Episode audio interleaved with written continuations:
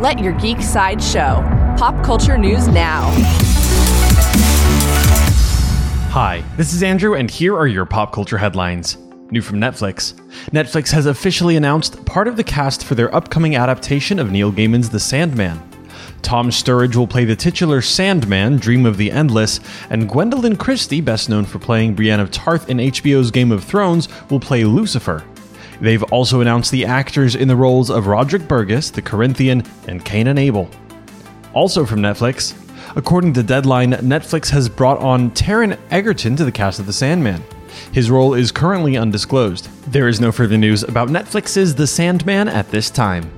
For fans of Game of Thrones, According to The Hollywood Reporter, HBO Max is in the early stages of developing a Game of Thrones adult animated series. And while the series may not come to fruition, it seems that there are meetings with writers and George R. R. Martin already underway. There is no further news about the Game of Thrones animated series at this time. New from Audible. Audible and DC have officially announced that they are continuing their adaptation of Neil Gaiman's The Sandman in audiobook form. Currently, two more seasons have been ordered. There is no further news about the Sandman audiobook at this time.